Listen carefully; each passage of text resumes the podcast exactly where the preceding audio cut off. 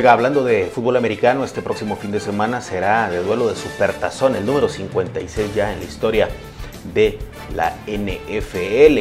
Y fíjese que el Madden 2022, bueno, pues hicieron un juego, dejaron a la computadora jugar solo. El equipo de los Bengals dominó ese encuentro 24-21, donde por cierto Joe Burrow, el quarterback de los bengalíes, el egresado de LSU, que apenas está en su segunda campaña, resultó el jugador más valioso de ese encuentro. Además, la simulación del Madden, ojo, ha acertado la mitad de las veces en los últimos años.